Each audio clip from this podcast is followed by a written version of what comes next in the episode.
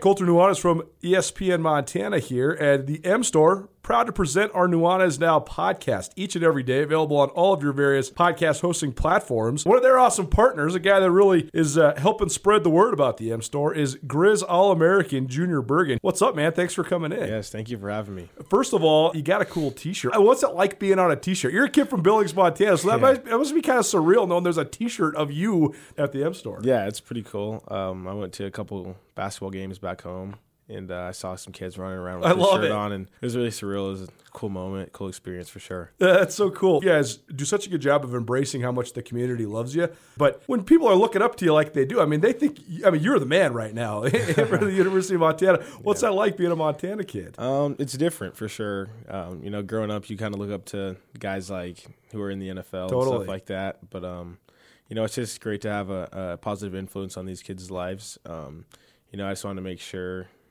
uh, I set the example and lead by example and give them someone to look up to. Go check out the M Store. They're located there at the corner of Higgins and Broadway here in the city of Missoula. And you can also visit anytime online, montanamstore.com. They have all the latest and greatest, a whole bunch of original Grizz gear. And of course, they have Junior Bergen t shirts. Junior Bergen, proud partner with the M Store, as well as us here at uh, ESPN Montana. Thanks for swinging by, man. Yes, sir. Thank you for having me. The M Store, where they're all Grizz all the time. After a long couple of months, it's finally feeling like we're getting back to business as usual. But it's not the usual at all. At Missoula's Wingate, we are, as always, committed to giving you a relaxing stay at a great value. But we're also balancing the new guidelines like maximum pool occupancies and increased disinfecting to protect your health with a never ending pledge to make you feel at home when you're not. If you find yourself on the road in the Missoula area, please consider staying with us at Missoula's Wingate.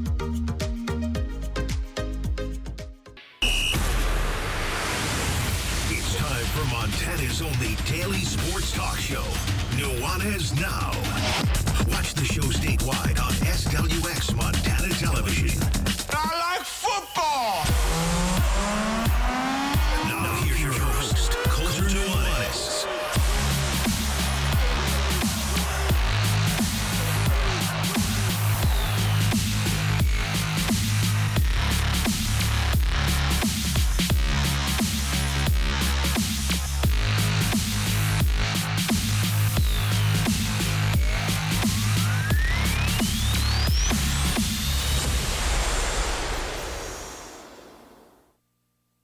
Comes with just the results of sports. But been a minute since my phone was on fire, burning up with breaking news. But it is because we had some just a couple minutes before this show. Nuanez now, ESPN Radio, as well as SWX Montana Television. I'm Colter Nuanez, broadcasting to you live from the Northwest Motorsport Studio. Northwest Motorsport, new to Missoula. Go check them out, corner of Stevens and Mount. You can also find them online at nwmsrocks.com. That's nwmsrocks.com. Hardly got any time today to get to everything we need to get to. Right at the top, we're going to be joined by Brooks Nuanez, SkylineSportsMT.com. Also to talk all things crazy transfer portal, including the breaking news of the day. Matt McKay, Montana State starting quarterback for the duration of this season, out announces that he is transferring, put his name in the portal this afternoon, and he's on the move. I have confirmed with multiple sources that he will not play on Saturday. He is no longer a part of the Montana State program. So there's a lot more to this, but most of it's going to have to be reported uh, a little later on. But as of right now, Matt McKay out at Montana State. So we'll talk FCS playoffs when it comes to both the Bobcats and the Grizzlies. Also going to talk a little Big Sky Conference hoops. League season opens tonight across the league. Top of the hour, Mike Kramer is going to join us second time in a couple weeks. The big human, long time Big Sky Conference coach. Guy was a head coach for almost 20 years in this league. Made stops at Eastern Washington, Montana State, and Idaho State. He's been keeping tabs on the Big Sky and the FCS playoffs, so he'll give, give us some insight into what he's seen. And our good friend Carolyn, the chick who doesn't know sports, is going to swing by as well. Full disclaimer off the top here. I recorded this lead segment with my brother, Brooks Nuanez, yesterday. So, about 90% of the analysis in here is uh, is what it is, and hopefully you, you think it's great. We did talk a little bit about the Bobcat offense in reference to Matt McKay. That was before we knew he was going to transfer. It's before we knew he was no longer a part of that team. So, when you get there, it's not that we're not uh, paying attention to the news, and uh, I might even, I don't know, we'll see. I, I, we this happened. This breaking news happened like 15 minutes before the show, so we did not have a chance to re-edit any of this stuff. So, uh, just full disclaimer, there might be a little bit of talk about Matt McKay as the current Bobcat quarterback rather than the former Bobcat quarterback, but uh, we'll get to that when we get to it. Little dual purpose going on right now because our next guest here on both Nuanez now and the Big Sky Breakdown. Brooks Nuanez got some stuff going on. Just moved to town, so now officially a Missoulian again. I know that's a point of great joy for many people, and maybe some people are sad to see him gone from Bozeman. But either way, happy to have him here, both on ESPN Radio as well as the Big Sky Breakdown, SkylineSportsMT.com. And what's up, man? It's uh, it's been a busy month, including a bunch of awesome football games that we've gotten to cover. But how you doing? How you living? I'm good, man. It's yeah, it's a busy life, let alone a busy month, but that's how it goes. That's what I signed up for.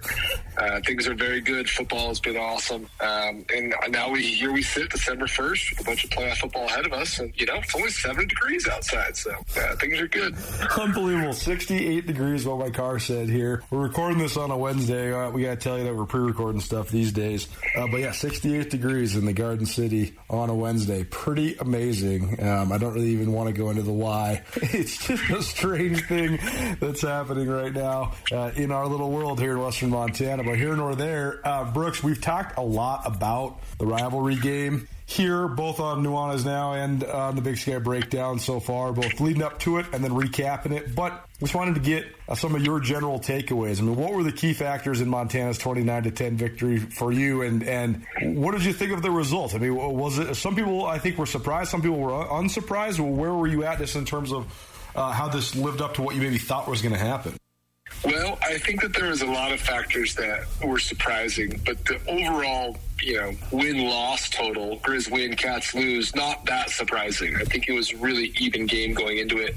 Um, I thought the fashion that it was, you know, played out in was a little bit surprising. I thought that Montana State would have some success. I thought they'd have a touchdown drive, you know, that wasn't on the last two minutes. You know, I thought that they would probably score the, the football one time.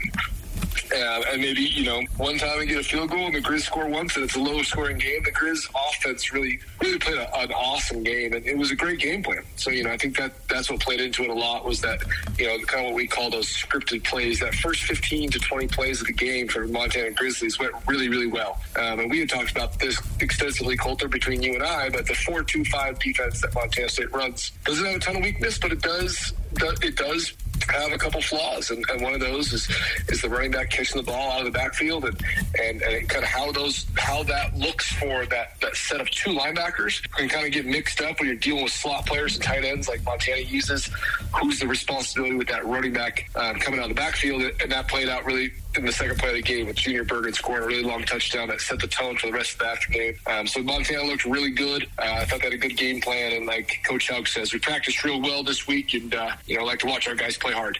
Uh, so everything everything played out really well for Montana, not for Montana State. Montana State played poorly uh, on offense, on defense. Special teams was not you know electric by any means. So Montana State did not have a very good day. Uh, but that rivalry at times, especially when the when the momentum swings, that'll happen. Uh, that's definitely how it played out. No question. And I think that's the key factor in the aftermath of this game is just the reaction that both teams have to it because they both still are playoff seeds. They're both still top eight teams in the United States and uh, still both have playoff runs in front of them if they choose to make them and if they have the ability to make them. But I think both teams do have the ability to at least advance uh, into the final eight at least. I mean, that's been the expectation, part, sort of the bare minimum baseline uh, moving forward. But before we get into some of the playoff scenarios and, and uh, that element of this, what did you think of the factors on the Montana State side of things that made them uh, maybe not live up to billing. I mean, there's obviously the tangible ones like Isaiah Ifanse being banged up and TJ Session, the big right tackle, being out, but there was also some some systematic errors, maybe even some some coaching flaws uh, that took place as well. So I mean, where are we at with just the Cats? Because they, were the best that they could be in the rivalry game four years in a row under Jeff Choate. And I just know that there's a lot of people that follow Montana State that are a little concerned, even though, and that's sort of the story of this rivalry, particularly on the Bobcat side of things, is is the game is of the utmost, the, the paramount most importance. And so uh, even a just a loss to the rival on the road in a hostile environment, for some at least, can overshadow what was already a, a great season for Montana State, a nine win season for the Bobcats. Yeah, you know, it, uh, unfortunately, uh, or maybe it is fortunately, it does overshadow some of their season. Uh, Montana State's played really well this year. They've had some astounding wins where they've been, you know, rolling people, just absolutely just trucking people. They, they, they play, you know, pretty well, but not outstanding, and they, they're winning 42 to 10. I mean, they, they've been crushing people at times. So, you know, in my opinion, it doesn't totally overshadow their season, though I do understand, you know, the weight of the, and the gravity of, of that game. So, Montana State, I, I do think, Colter, that those two injuries specifically, uh, with Isaiah Ifanse and TJ Sessions being out, Ifanse looked banged up. I mean, you can say what you want about it. You know, I've mentioned it several times on, on this show about how Isaiah Ifanse is one of the best players in the country. Uh, I've seen him play 25, 30 football games in his college career, and he's a darn good player. And this year, he was a top five running back yardage wise in the country, and he was by far the best player on Montana State's offense um, in many different facets. So I think it was clear that he looked pretty banged up. When you when you reference the coaching, um, you know, the, the, the, both offensive coordinators for Montana, Montana State, and Freddie Banks on defense and Taylor Housewright on offense I've never coached this game, and the same as Brent Vigen at head coach. And I do think it really plays a huge role. Was Jeff Choate able to come in and and ride the lightning? Yeah, I mean he got that that first win and, and some momentum build, and all of a sudden they were playing with a lot of house money there by year three and year four. And this coaching staff, I do think, probably didn't prepare exactly for the amount of pressure they were going to see from the Montana Grizzly defense, and that definitely played a huge factor into to the results of the game. And, and it, you know, it, it's more of an oversight than I think it is an error. I don't think that necessarily in game the play calling was really off. Um, I think it was more of what they thought they were going to get. They got none of that. Um, so it was a little bit more of a preparation issue, in my opinion, at least from the sidelines when I was watching. Brooks Nuanez here on Nuanez Now, as well as the Big Sky Breakdown. Joining us on the Rangus Brothers RV phone line and for listening on ESPN Radio. And, uh, you know, I think that that's the dichotomy of the situation, right? Is that Jeff Choate knew a lot about the rivalry before he took the job at Montana State. He also knew his golden ticket to be almost invincible within his tenure at Montana State was to win the rivalry game as often as possible, and then he was able to go undefeated in it. Uh, only Bobcat coach to do that, period. And that gives him a certain esteem amongst the fan base and amongst the followers and the supporters and all that. Uh, but I mean, I guess there was maybe a, a, too high of a priority put on it. It's hard to say that because they made the Final Four in 2019. But it's just a fascinating dynamic that's going to li- linger forever be, because there is so much passion behind it, but there's also so much irrationality behind it as well. But uh, certainly, just for the, the balance of the rivalry, the health of the rivalry, I, I think that long streaks, streaks of longer than two, three, four games, is, is not necessarily great. I think it builds up a lot of vitriol and a lot of negativity on one side or the other, and also maybe skews the priority on one side or the other. So uh, I don't know. It's, it's just an interesting factor to see the way that this thing has all played out. But now here we are with the playoffs on the horizon. So to me, can the Grizz use this as a launching point to make a run? Can the Bobcats erase it, use it as motivation, and respark themselves for the season? It seems like it's a similar storyline, just with the opposite side of the coin on each side. So uh, not, not necessarily what do you predict, but how important is it for uh, the, each of the teams to use the result in ways that can benefit them uh, moving forward now with the playoffs uh, beginning in Montana, both on Friday night with uh, Montana hosting Eastern Washington and then Saturday with Montana State hosting Tennessee Martin? Well, I, you know, I think a momentum is really hard to carry for more than you know a couple days. Uh, so the fact that they both got byes is probably good for one team and maybe bad for the other. Um, and that all could be a wash. You know, maybe none of that's true, but I do think that Montana State probably benefits from getting a bye there.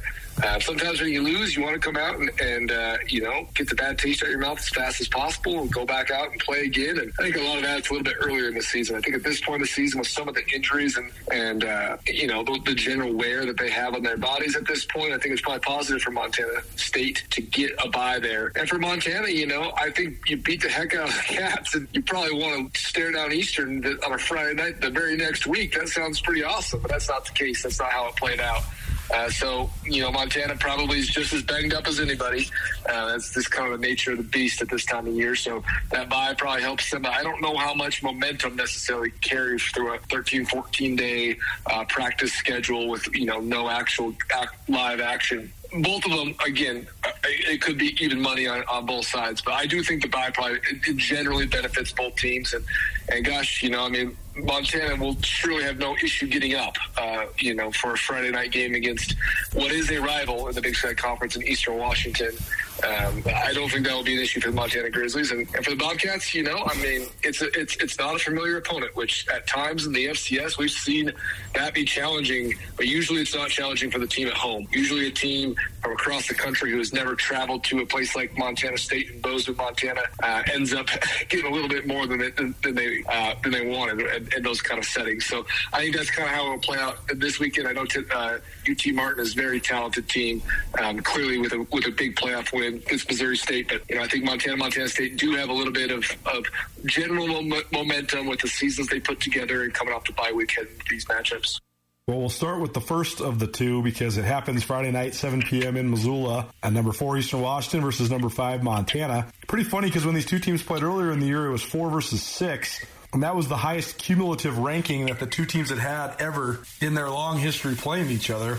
So now that's up one notch, uh, even though both teams have lost a couple times uh, since then, including when Eastern Washington beat Montana 34 28 back in Cheney on October 3rd. Bobby Hauck, though, even though the rematches in the playoffs are very rare, Bobby Hauck has been a part of these many times. Uh, he's had five different times when he's played a team in the regular season and then again in the postseason. The opposite of what happened in the regular season has happened at each of those five previous matchups. 2004, Montana lost to Sam Houston State on the road, beat them at home in the playoffs. 2008, lost to Weber State at home, beat them in the playoffs. Uh, 2005 beat Cal Poly, a number three ranked in the country Cal Poly team. This is before they joined the Big Sky Conference, but then lost to the Mustangs at home in the playoffs. And then uh, in 2019, Montana uh, beat Weber State, and then a couple weeks later lost in Ogden to the Wildcats. So rematches have been so rare for Big Sky Conference teams. Eastern's only ever had one. It was against Montana in 2014. That was when Hauck was not there. Montana State's only ever had one. That was back in 1976. Uh, Sac State's never had any because Sac State's only ever played one playoff game. Uh, but what do you think of that dynamic, Brooks? Just the fact that this is the second time these teams have played, and it, it just seems as if it's a pretty linear result. The team that won in the regular season has a hard time taking care of business in the postseason.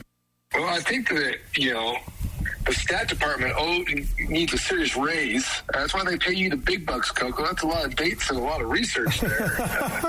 That's pretty good stuff. Um, well, five for five, right? I mean, that was looking pretty good for the Grizzlies, but you know, I, I, don't know how much it matters. I think the familiarity uh, is really it is important when you're playing like opponents. Uh, it is it is something you can lean on. It is something that you're going to go out and there's going to be some matchups in these games where these players are quite familiar with one another. I think that that's uh, it, it, makes for great football. If, if, there's chemistry that can be had between two top opposing teams, I think that that is how you make it happen. Uh, you know, I remember that 2008 Weber uh, State regular season and playoff game, and those were those were lights out games. I mean, those were smash mouth. I mean, the Grizz stomped to the playoffs, but those were smash mouth, real deal, big boy football. I think that's what we're, we're going to see again. You know, um, I think the Grizz have uh, a pretty bad taste in their mouth after you know beating a, a, a, team like Washington to start the season, and then you know really being on a on a really nice run and running into Eastern and, and losing on a last second you know hail mary attempt with with, with Chris Brown in there quarterback. And, you know, I think that, that Montana gave Eastern everything that they could handle that that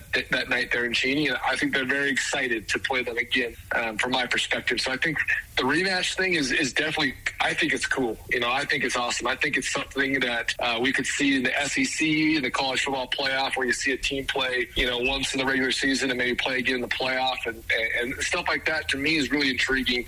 It makes for really competitive football, um, which is, you know, what we all hope for and sign up for. I don't see it really being impossible to be a, a, big, a major blowout, but you never know because in the FCS at this level, uh, things can, can, can go into an absolute tailspin quickly. But Eastern is a darn good team, so Montana will surely have their hands full again.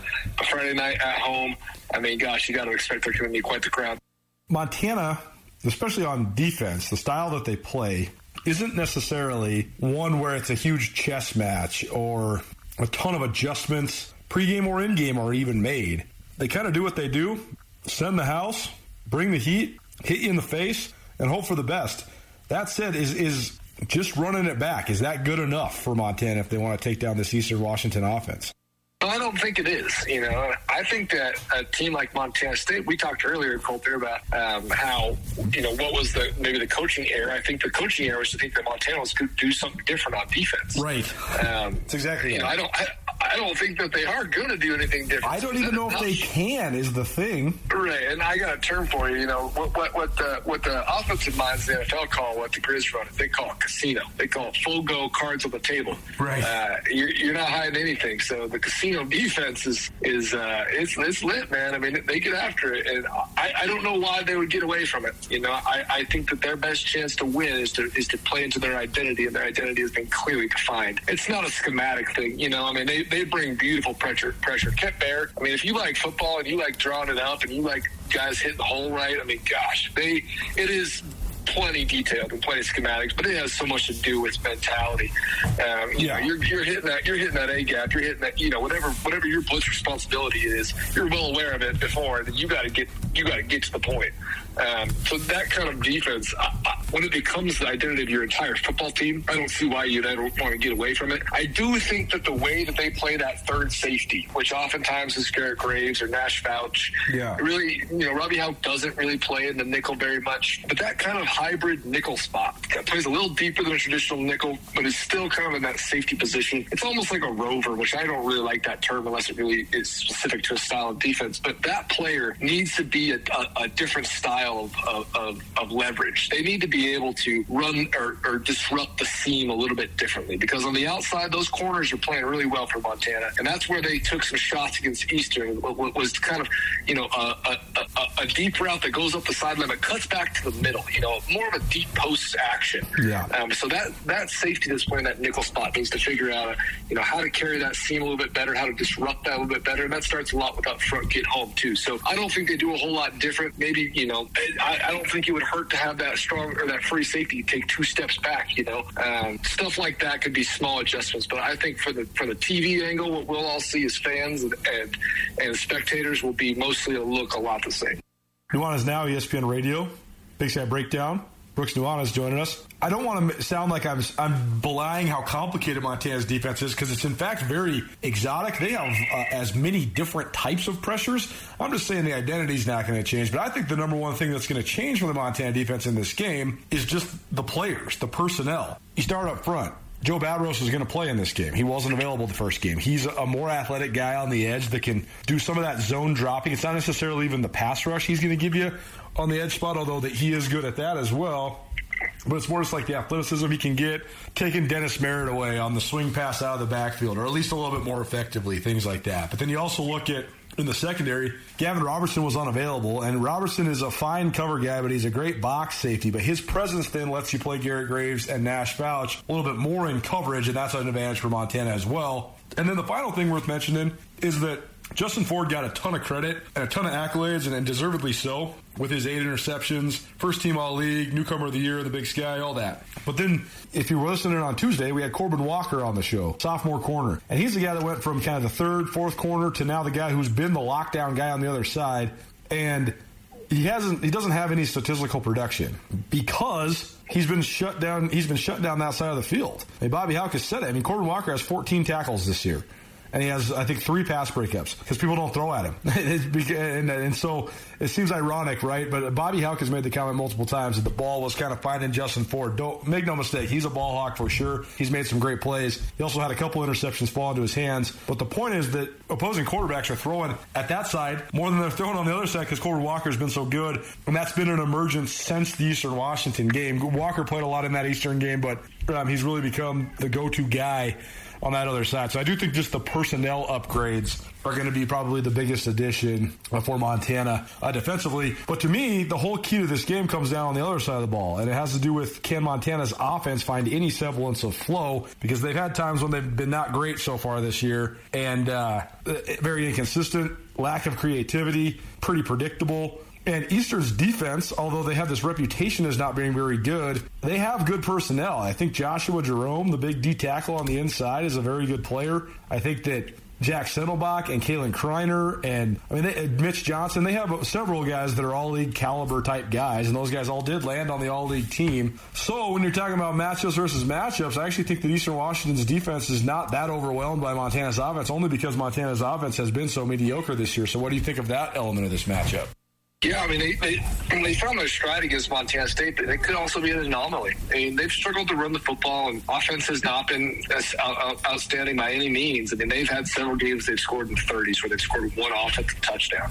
And I think it's a concern. I mean, I thought they got it really dialed up. I, I loved what they ran. Like I mentioned, those first 20 scripted plays against Montana State or so. I thought I thought that was some really good stuff. They dialed it up, and uh, you know, they had they had an idea of what they wanted to do, and, and that, that's really important. I think when they get a little bit off script is, is where they've really struggled, right? I mean, when they get to third and seven and or third and long in general, and, and they don't, you know, first and second down isn't a lot of success, not a high success rate. They're they're really struggling in those positions. They're they're not having a bunch of guys step up and make big time plays, uh, and a lot of that is just due to the fact that they can't find a rhythm. You know, if you go three and out here and there two three times in the first five possessions of a game, it's really hard to find a semblance of rhythm. I think that's something that they've struggled with throughout the entire season. So I think that they got a little bit back on track against Montana State, realizing that, you know, hey, maybe we should throw it to the running back uh, on first and second down a little bit instead of just trying to hand it off between the tackles because that has not been all that successful. But you also got to think, you know, throughout this the season, especially with young players, especially with freshmen,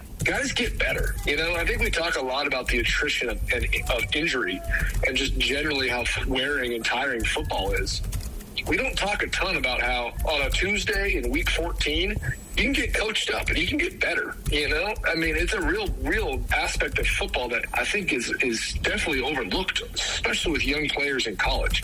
A guy like Junior Bergen, you know, he could have a game where he watches the film and the and the light turns on. You know, it clicks. Sure. That's a huge that's a huge thing, and I think that that started to happen with some guys. And it's always going to fall back, and you know, it's not it's not the shiny rock syndrome that I always talk about. It's not that I really truly think that every time the quarterback steps on the field, he's the most important guy. He's a trigger guy for the offense. But for Montana, the leadership and the ability for Cam Humphrey to play at a high level is really important to their offense. He's a great leader. He has the skill set to really be a good player in the FCS and take a team pretty far. I've mentioned it. I think he has the ability to take a team to a national championship, at least to, to, to, compete for one. But when he's off and he's not playing well, that hurts his leadership influence and it also hurts their team in general. Not that they're a completely quarterback driven team at all. With a little bit of the lack of the run game, they need some inspiration and a little bit of spark from that position and being the quarterback position. So I do think that it's an important aspect. We could talk until I'm blue in the face, Colter, about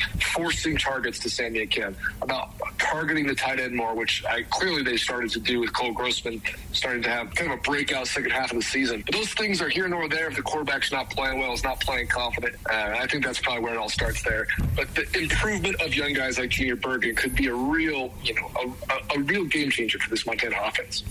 Nuanez now, Big Sky Breakdown. Brooks Nuanez is joining us. A couple more things for you, Brooks, before we get you out of here. On the other side, Montana State's got a home game that's become sort of status quo. That's what these guys are used to. This group of guys that play for the Bobcats. They had a home game in 2018, two more in 2019. Now they got Tennessee Martin coming to town. Second ever playoff appearance for the Skyhawks. They got their first playoff win last week, 32 31 at Missouri State.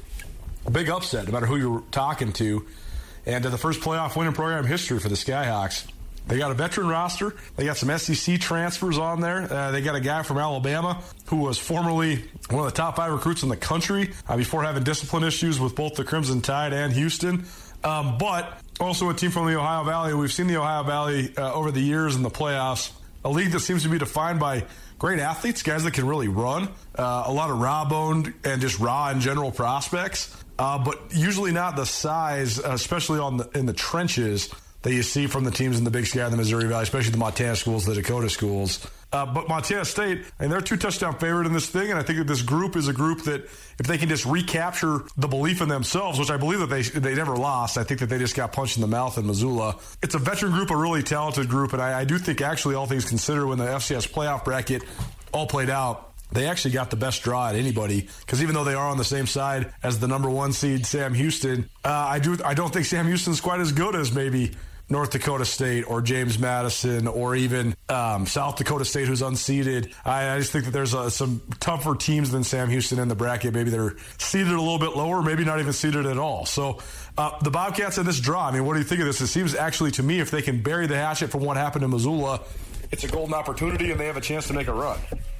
Absolutely, man. But like you mentioned, I mean, UT Martin is uh, a big win against Missouri State. I, I didn't really think that the Missouri State against Montana State was a great draw for the Cats. I mean, nope. you got all Coach Petrino down there, and uh, by all accounts, he's the best of the bunch, which I, I don't know what that means. You know how, uh, how I felt about some of that lineage, but it's uh, UT Martin is also a, a, school that clearly is going to have some momentum. Now, you get uh, your first playoff win in school history, and you get to travel to an unknown and play with a little bit of confidence. I mean, that's a huge deal. You know, that's something to not be to not overlook. Uh, this team is probably going to come in with their head on their hair on fire, and we'll see what that looks like for the Bobcats. But I mean, I, I agree, Colter, that the Bobcats got seeded correctly. Um, I did think they deserved a seed. They were really close to going into Cat Grizz undefeated. You know, I, I, I, thought that they outplayed Wyoming the first game of the season and lost it there on a couple different reasons, but a, a really, you know, a kind of phantom block in the back call and a return for a touchdown. I mean, I thought you know, that, that gave the Cats a little confidence, but I think they were also let down by not winning that game. I thought that was a game they, they, they probably should have won. And then that puts you on a whole different trajectory of when you're going to Cat Grizz and you're not, not 0, 10 0. Um, you know, it's a whole different thing there. So two losses in the season, nine wins. I mean, it's a really good season for the Cats. I think they're seated correctly. I think the home field is definitely important for them. You know, uh, Bobcat Stadium, it, it, gets loud in there, and it, it's a it's a great place to play. But I've been to almost every single one of these playoff games the last five or six years, and, and they usually draw a little bit of a smaller crowd. You know, it's usually 14, 15, 16,000. Uh, they don't clip that 21,000 20,000 that they, they kind of call a sellout. So, you know, that, that's a touch different for the Montana State Bobcats, especially if there's a little weather involved, which there might be. Home field is definitely a thing in, in the state of Montana, and I think it will play that way for the Bobcats as well. Best in the biz, Brooks Nuanez breaking down the Big Sky on the Big Sky Breakdown. You're also listening to this on Nuanez Now, ESPN Radio. Excited for a fun week of football, man. Thanks for making some time for us today. Oh, absolutely. Yeah. I mean, playoff football Friday, Saturday, doubleheader. Take me to both. Let's go. I'm, I'm ready, man. Look forward to it. There you go, Brooks Nuanez. Amazing. I didn't even remember what we talked about. I mean, I remembered, but I didn't know if we actually touched on Matt McKay's struggles down the stretch here. But we actually didn't. So, the news of the day Montana State Junior quarterback Matt McKay, no longer a quarterback at Montana State. He's into the NCAA transfer portal two days before Montana State hosts Tennessee Martin in the second round of the FCS playoffs. He's no longer with the program. He will not play on Saturday. So there's your news of the day. Nuanez now marches on. We'll give you some more analysis on the McKay transfer as well as some of the other transfers around the Big Sky Conference. Keep it right here, ESPN Radio. At Blackfoot Communications, our mission is to connect people, businesses, and communities to their networks in Montana and beyond. Through Blackfoot sponsorships, local ambassadors, and public programs, we support initiatives such as the Emergency Broadband Benefit, fiber deployments, and community events. For information on our commitment to improving our communities with fast, reliable, and secure internet access, go to blackfootcommunications.com/news. ESPN Missoula Sports Center. Don't look now, but league play opens in hoops around the Big Sky Conference on Thursday. Hello, I am Colter Nuanez. A new era in Big Sky play begins tonight in Missoula for the Montana Lady Grizz as new head coach Brian Holsinger leads UM in his first conference contest. Montana hosts Sacramento State, who also has a new head coach in Mark Campbell. Holsinger most recently served as an assistant at Oregon State, while Campbell was an assistant at Oregon. Campbell was also a finalist for the Lady Grizz job alongside Holsinger. Opening tip from Dahlberg Arena tonight is at 7 p.m. In Bozeman, the Montana State women will look to brush off a tough start filled with challenging road games as Northern Colorado, a team that also has a new coach, comes to town. Tonight marks the opening of the 17th Big Sky Conference slate under head coach Tricia Binford, who is the longest tenured coach in the Big Sky. During the offseason, Northern Colorado lost reigning Big Sky MVP Alicia Davis, who transferred to Division II Colorado Mesa, along with head coach Jenny Huth, who resigned abruptly and is now an assistant at Oregon State. Tonight marks the Big Sky debut of UNC head coach Kristen Mattio. Opening tip from Worthington Arena is at 7 p.m. And on the men's side, Montana State opens their third Big Sky season under Danny Sprinkle against Northern Colorado in Greeley. Opening tip is set for 6 p.m. And Travis DeCuire's eighth trek through the Big Sky at Montana opens at Sacramento State with opening tip set for 8 p.m. Mountain Time. This 102.9 ESPN Missoula Sports Center is brought to you by Aspen Sound. You worry, none your ship just came in. So go on and tell your mama, tell all your friends that your new favorite color is John Deere green. Hop in this truck, aka Time Machine.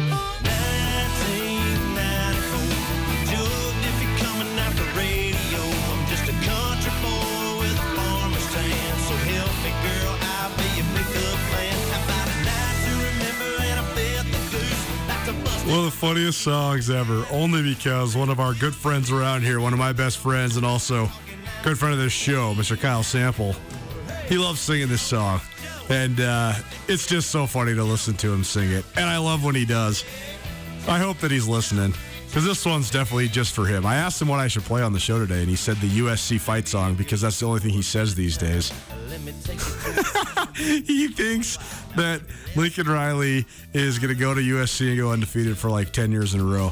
And I love it. I love the joy and enthusiasm that he has for USC football. Maybe he's right. It's Nuanez now. ESPN Radio, SWX Montana Television. little country music on your Thursday. Country themed show today. Crazy news off the top. Matt McKay, junior quarterback for Montana State, into the NCAA transfer portal. This is not sources say. This is not me confirming with my uh, transfer portal uh, gurus. This is straight up from his Twitter account, Matt McKay, out at Montana State. A couple main questions that people are asking right now. One, does that mean he's going to play or not play on Saturday? He is out. He is not on the Bobcat. He's not a member of the Bobcat football program now uh, with this move. And uh, the other question people are asking is who's going to start. I've confirmed with a couple sources here um, during the last commercial break that Tommy Mellott, former Montana Gatorade Player of the Year, Butte's finest, touchdown Tommy, will make his first career start as Montana State hosts Tennessee Martin at 2 p.m. Saturday afternoon at Bobcat Stadium. So big news. It, it, this is where you got to read between the lines, or I guess uh, t- uh, beyond the numbers, I should say. There's always reading between the lines, but you, you got to read beyond the numbers here because Matt McKay, when you look at the statistics, he completed 62% of his passes this season, 2,021 yards, so uh, just a little under 200 yards a game. And he threw 17 touchdowns and just three picks. You pair those statistics with the fact that Montana State led the league in rushing and had the league's leading rusher in Isaiah Ifanse, a first team all league running back. You say, okay, McKay's pretty darn good, pretty solid. McKay was pretty darn good for like the first half of the year. You could definitely see the regression as uh, the season went along. He was pretty much uh, money in September. Played well against Wyoming, played really well against Drake, San Diego, and Portland State, and then probably had his best game against Northern Colorado. But what I just said there was good games against four not that great opponents. He started to actually struggle against Cal Poly. And uh, even though he, that's again, you got to read between the numbers. He was 14 of 18 that day, 163 yards, two touchdowns, but he also missed several throws, missed a couple pretty easy reads. Then the following week at Weber State did not look good. Uh, really struggled to move the ball whatsoever. Looked like he didn't have much confidence. Really struggled against Idaho State. He threw for 253 and a touchdown against Eastern, but he also missed three throws. I mean, Lance McCutcheon led the league in receiving this year at Montana State, and he would have had about 500 more yards if McKay could have hit the deep shots that they dialed. They hit, you know, they probably hit about mm, 10 of them this year. They dialed probably 30 of them, and I would say two thirds of the ones that they dialed, man, McKay missed the throw. And, you know, I'm not trying to pile on here. I think that there's probably more to this story than just a guy regressing and then uh, piecing out. But you know, he's from a long ways away. I've never covered a kid from Raleigh, North Carolina. I mean, he's a former North Carolina State transfer, made his way to MSU because of his connection with DeNarius McGhee, former Bobcat quarterback, and uh, a guy that's uh, always been a good friend of mine. Uh, but DeNarius now with the Houston Texans.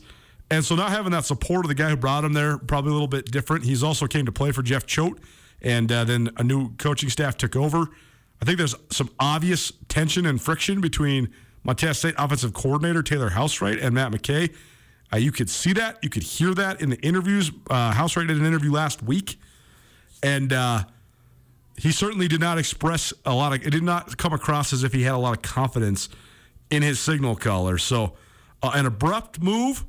Uh, I think a lot of people will, will definitely roast this kid for doing this uh, just two days before the playoffs. But all things considered, here's my take on this. Matt McKay was was shaky all the way through the Eastern Washington win. Matt McKay was straight up bad uh, in the Idaho win and in the Montana loss. Anybody and everybody that watched that rivalry game on Saturday, uh, I guess two Saturdays ago, watched the Grizzly Stadium. I mean, I, I'm not even going to say he was a non factor because he was a detrimental factor. Their inability to throw the ball whatsoever with Isaiah Ifanse banged up and the fact that the Grizz have the best rush defense in the league, it wasn't a good formula. Um, so I thought, honestly, that Montana State should have been using. I, I, think they should have been working other quarterbacks in. They have been working Tommy Mellott in as a Wildcat quarterback, but not necessarily throwing with him. I think Mellott's only thrown five passes this whole year.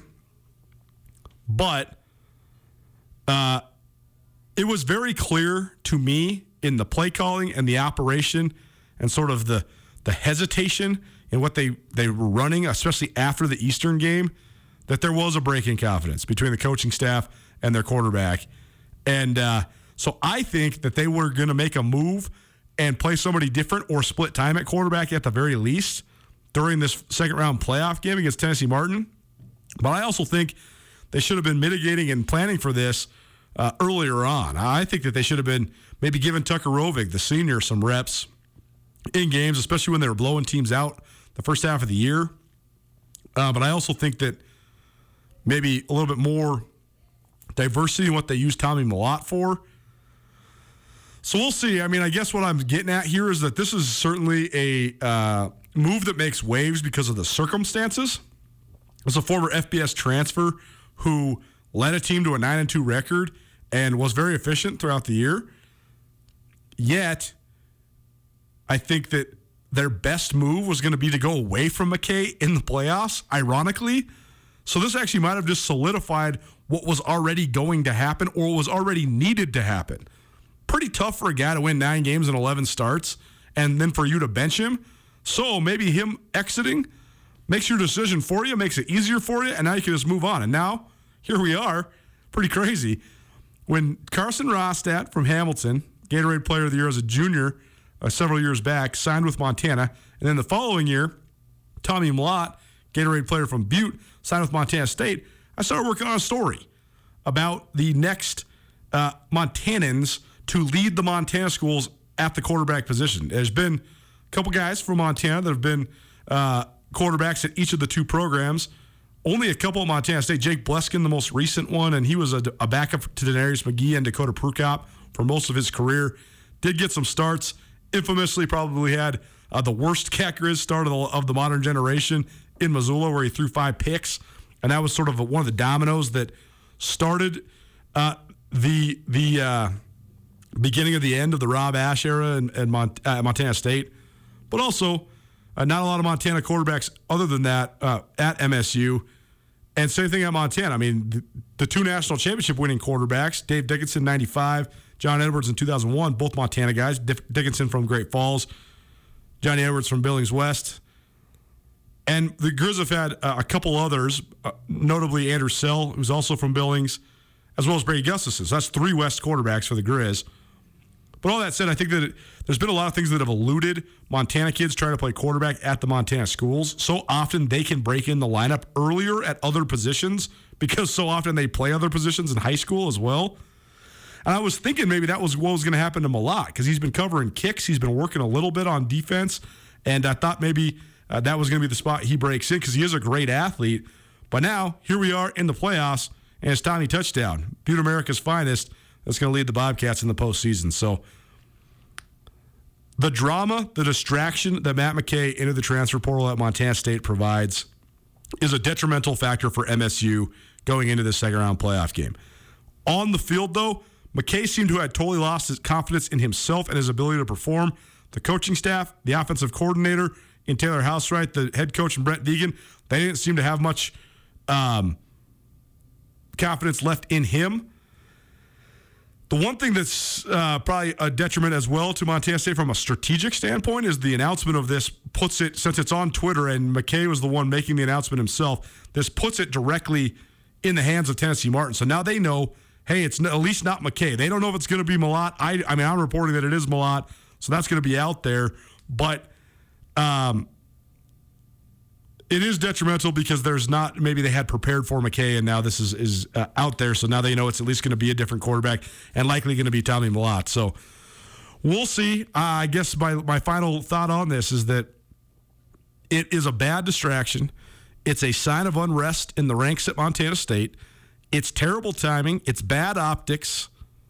All that said, anybody that watched the game in Missoula, Matt McKay was was a disaster. He did not play well at all. Montana State's offense did not play well at all, and part of that was because of their quarterback not being able to handle the environment. Part of that, I think, is also the just the confidence or lack thereof that the coaching staff instilled in him. So, I actually think that if you could remove the distraction, put this to the side, or somehow move beyond this, I actually don't think that it's that uh, that big of a deal. I actually think that Montana State, all things considered, I think Tommy Mellott, if Isaiah Ifanse is a little bit more healthy, I think Tommy Mellott's a way better dual threat. I don't know how he, how he can throw it, but Montana State's not that interested in throwing the ball that much, anyways. So we'll see, but certainly strange timing and strange news coming out of Bozeman. It's Nuanez now, ESPN Radio, as well as SWX Montana Television. About a six pack of beer and a sandwich from Worden's Market. Also, how about some thoughts on Big Sky Conference basketball? Both those next. Keep it right here, ESPN Radio.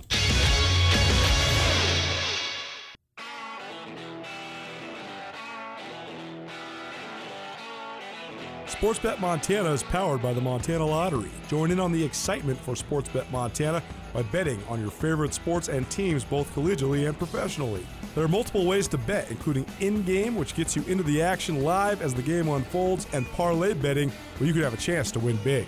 Sportsbet Montana, a secure and interactive way to win while watching your favorite sports. Bets can be placed securely on the mobile app while at an authorized Sportsbet Montana location or by using the Sportsbet Montana kiosk located at approved vendors. Montana bettors have wagered more than $28 million since Sportsbet Montana launched almost a year ago, and in that time, bettors have won more than 25 million. Sportsbet Montana's retail partners have more than $1.7 million in commission. Head on down to your authorized Sportsbet Montana locations and get in on the fun today. Is Nuanez Now on 102.9 ESPN Radio Missoula.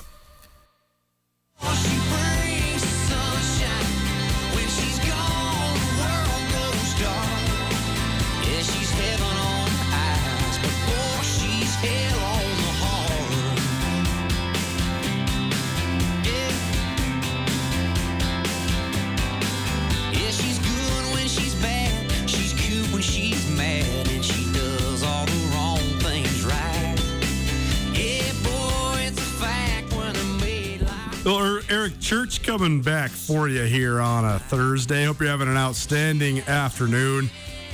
Cannot believe Big Sky Conference basketball is back, but it is tonight. Lady Grizz, first Big Sky game under Brian Holsinger tonight against Sac State. And a little juicy detail Mark Campbell, the head coach at Sac State, he's a new head coach.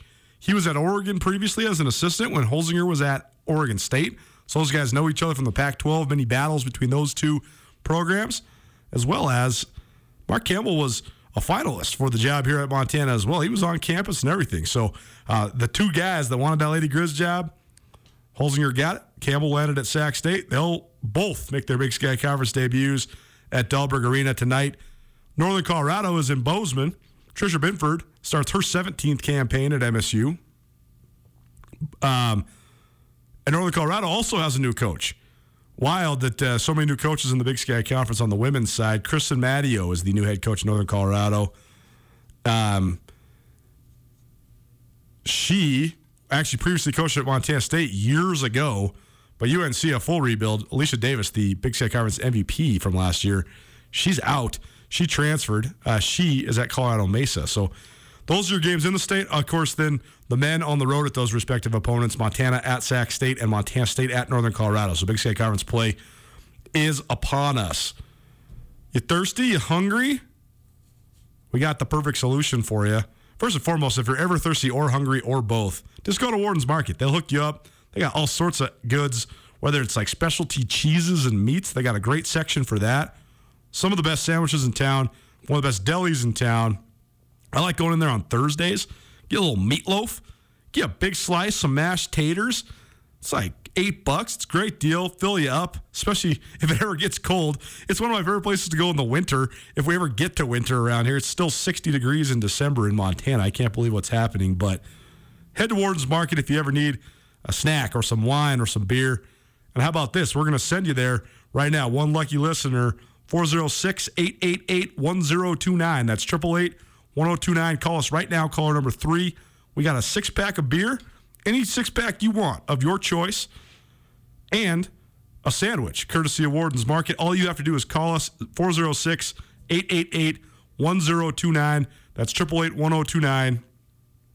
And uh, give Andrew your name. He'll put you on the list. You go down to Worden's. The great folks down there will help you out.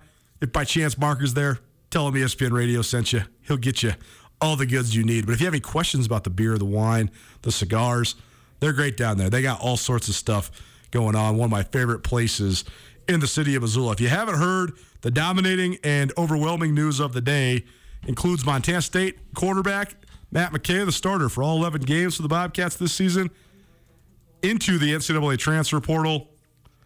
Uh, a surprise, to be sure.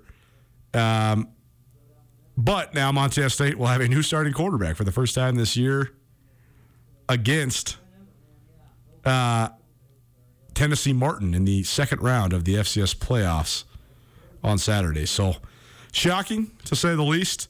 Um, if you missed anything, I, I, did, I did about 15 minutes on this in the last segment. So if you missed anything, you can find it there. I mean, my take is that I actually think Matt McKay has been struggling pretty pretty hard these last month or so. So a uh, a new starter under center. I mean, it's hard to do in week 11, but uh, I don't think Montana State will be that much worse for wear as long as this doesn't become a distraction or as long as this is not an indication of dissension in the ranks. If it's if this is just a guy piecing out because he was sliding down the depth chart or, or maybe lost his job or whatever it might be, I just think that Montana State, you know, the, the last three games or so, McKay's just not been very good. So um, I don't think that they are going to be that much different at quarterback. I mean, they'll be different in style, but I don't think it'll be different in quality, unfortunately. So as long as they can mitigate the distraction, I, I don't know. I guess we'll see. Let's talk briefly just for a minute because Mike Kramer, longtime Big Sky Conference coach, can join us here in just a minute. Actually, you know what? I'm just going to give you just a couple things here, and then we're going to get out, and we'll come back, circle back around to. it. We're going to get plenty of basketball coverage, particularly tomorrow, recapping these games as well. Uh, we are we are kind of tight today. So the, the most interesting storyline for the Sac State Montana game is obviously Holsinger versus Campbell, a couple guys that were finalists for this job in Missoula and uh, landed in this little spot. For Montana State, I think being back home will be welcome for the Bobcat women because they've really struggled uh, early out the gates. Played some incredibly tough uh, opponents on the road at South Dakota State, at UNLV, at Gonzaga. So the two and five record maybe not indicative of a team that does return a lot of talent. And uh, on the men's side, Northern Colorado's going all in on on playing this wide open spread op- spread offense style. Bodie Hume plays the five sometimes, which gives UNC shooters across the board. That makes them tough to guard. So can MSU chase them off the three point line? Because Northern Colorado is definitely going to chase Montana State off the three point line. That's what they do. That's the Jeff Linder slash Steve Smiley system. So uh, that'll be something to watch in that one. That game, by the way, tips at 6 p.m. So one hour earlier than the two women's games and two hours earlier than the Grizz game in Sacramento. I'm so interested in the Grizz game, not because of the Grizz, but because of Sac State. Sac State's been at, or, excuse me, Brian Katz was at Sac State for 14 years. He's the only coach I've ever known Sac State to have. He's no longer there. He retired in the offseason. So where does Sac State uh, go from here remains to be seen. The other storylines around the league the defending champ on the men's side, Eastern Washington, their whole team left. The defending champion on the women's side, Idaho State, their whole team came back. So I think we have a juggernaut potentially in Idaho State if uh, you know they're not tired of being around each other at this point because that core has been together for several years. So um, can they continue that awesome chemistry? I thought they were one of the really good Big Sky teams I've seen in my 15 years covering the league. Really impressive last year for Idaho State. But on the men's side, seems like the league race is wide open. I mean, it's hard to say that Montana State's a favorite because they've struggled to be a favorite over the last 20 years, but maybe this is the year. Maybe Danny Sprinkle's got them back rolling. Can Southern Utah recapture the magic of a year ago? They got some guys back, including John Knight III, who's got to be a sixth year senior at this point. And then can Montana reascend to the place I know they think that they rightfully belong and have occupied for quite some time. A lot of different storylines, and we'll continue to hash those out. But Big Sky Conference play underway tonight across the league. Hour one in the Bucks. Hour two coming at you. Mike Kramer, longtime Big Sky Conference coach, will join us to give his thoughts on the rivalry game a week ago, as well as the FCS playoffs. Keep it right here, ESPN Radio.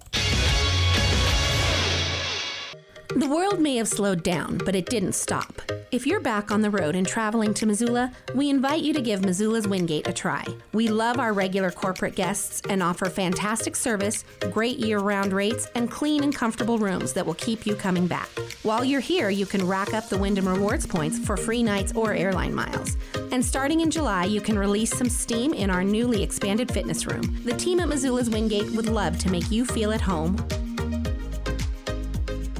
Get commencement ready at the Montana State Bookstore, your best place for blue and gold on game day or any other day. Their grad fair sale is going on right now if you visit msubookstore.org. Free regalia when you purchase a diploma frame at the MSU bookstore, you can obviously visit the MSU bookstore on the Montana State campus. The Montana State bookstore, your best place for blue and gold on game day or any other day. Visit on campus or at msubookstore.org.